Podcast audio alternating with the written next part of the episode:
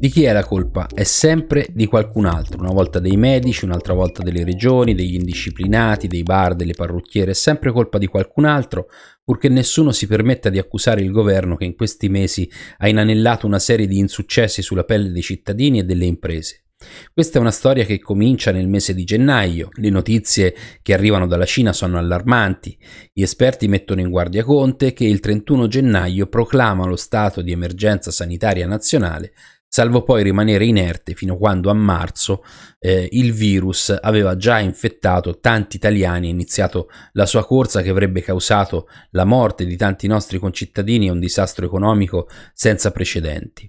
Si sarebbe potuto fare di più e prima, assolutamente sì, ma di fronte a una pandemia così estesa con un virus nuovo del quale non si sa nulla, sono comprensibili gli errori e le sottovalutazioni. Non sono scusabili, però sono comunque comprensibili.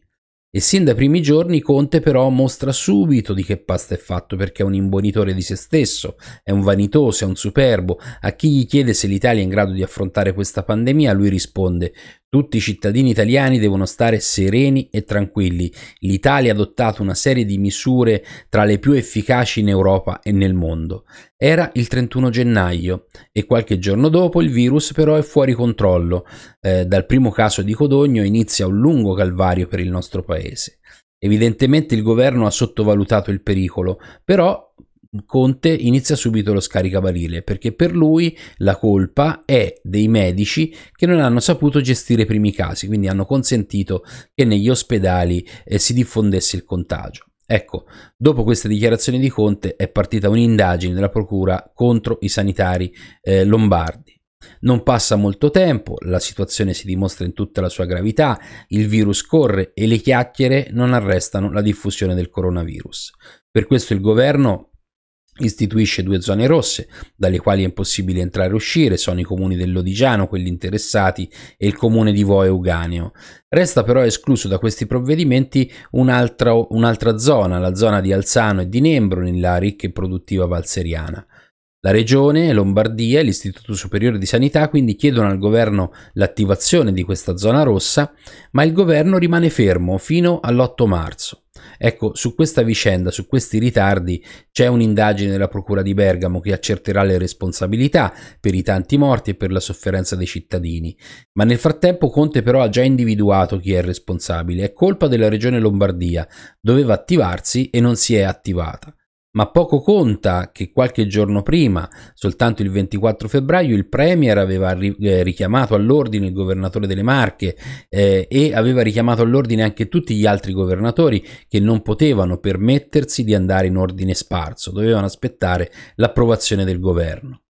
Ecco, le regioni sono anche bersagli designati di altre eh, situazioni, in particolar modo dei gravissimi ritardi sull'erogazione della cassa integrazione eh, i cittadini sono bloccati a casa per il lockdown, eh, i soldi però non arrivano, alcuni imprenditori riescono ad anticipare la cassa integrazione ai propri dipendenti, però presto finiscono le risorse, quindi nel frattempo i ritardi dell'Inps si fanno ancora più evidenti e incomprensibili e quindi ricominciano tutte le dichiarazioni del governo con il fidato tridico, tutti scaricano le colpe sulle regioni, ma anche qui è evidente che il freno dipende da una procedura bizantina prevista per la cassa integrazione in deroga che è inadeguata in un momento di emergenza come questo e avrebbe dovuto essere semplificata con un'apposita normativa. Le modifiche alle procedure arrivano però soltanto a maggio con il decreto rilancio e non hanno alcun effetto perché evidentemente i ritardi sono ascrivibili all'INPS che non è in grado di gestire efficacemente questa mole di richieste. Nel frattempo ci si rende conto anche che negli ultimi dieci anni, proprio per le misure di austerity volute dall'Europa, l'Italia ha tagliato investimenti alla sanità per circa 36 miliardi di euro e le carenze delle strutture sanitarie sono evidenti eh, c'è poco personale rispetto al fabbisogno ordinario, quindi figurarsi ancora di più in questo periodo di emergenza. Mancano i posti in rianimazione e il sistema è messo a dura prova dal, co- dal costante e crescente aumento di contagi e dei ricoveri.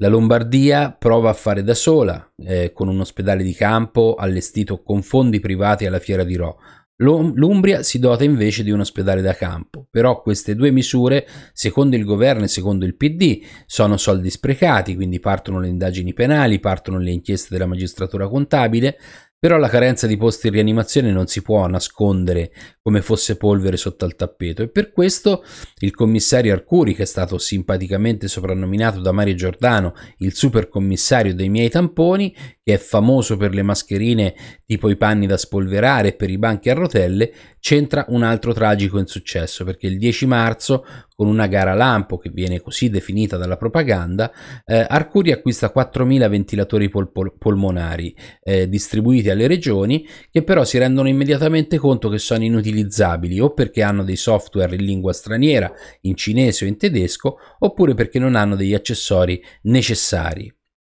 Inoltre, con il decreto rilancio, il governo ha stanziato le risorse anche per ampliare le terapie intensive e a luglio le regioni hanno avanzato richieste e progetti, ma Arcuri inspiegabilmente perde ancora tempo e arriva fino ad ottobre, nonostante si fosse pensato e presupposto che ci sarebbe stata una seconda ondata. Quindi il risultato? Il risultato è che ancora oggi la gara per l'ampliamento delle terapie intensive non è stata completata e anche se si dovesse riuscire ad avere eh, la possibilità di far partire gli appalti entro fine anno, eh, è abbastanza improbabile che si dia il via ai lavori perché in questa fase significherebbe bloccare tanti e tanti reparti che attualmente stanno lavorando. Quindi oggi siamo di nuovo tutti in attesa dell'ennesimo DPCM, ci saranno delle restrizioni contro i cittadini, contro le imprese, perché il Covid ha ripreso la sua corsa e oggi fa ancora paura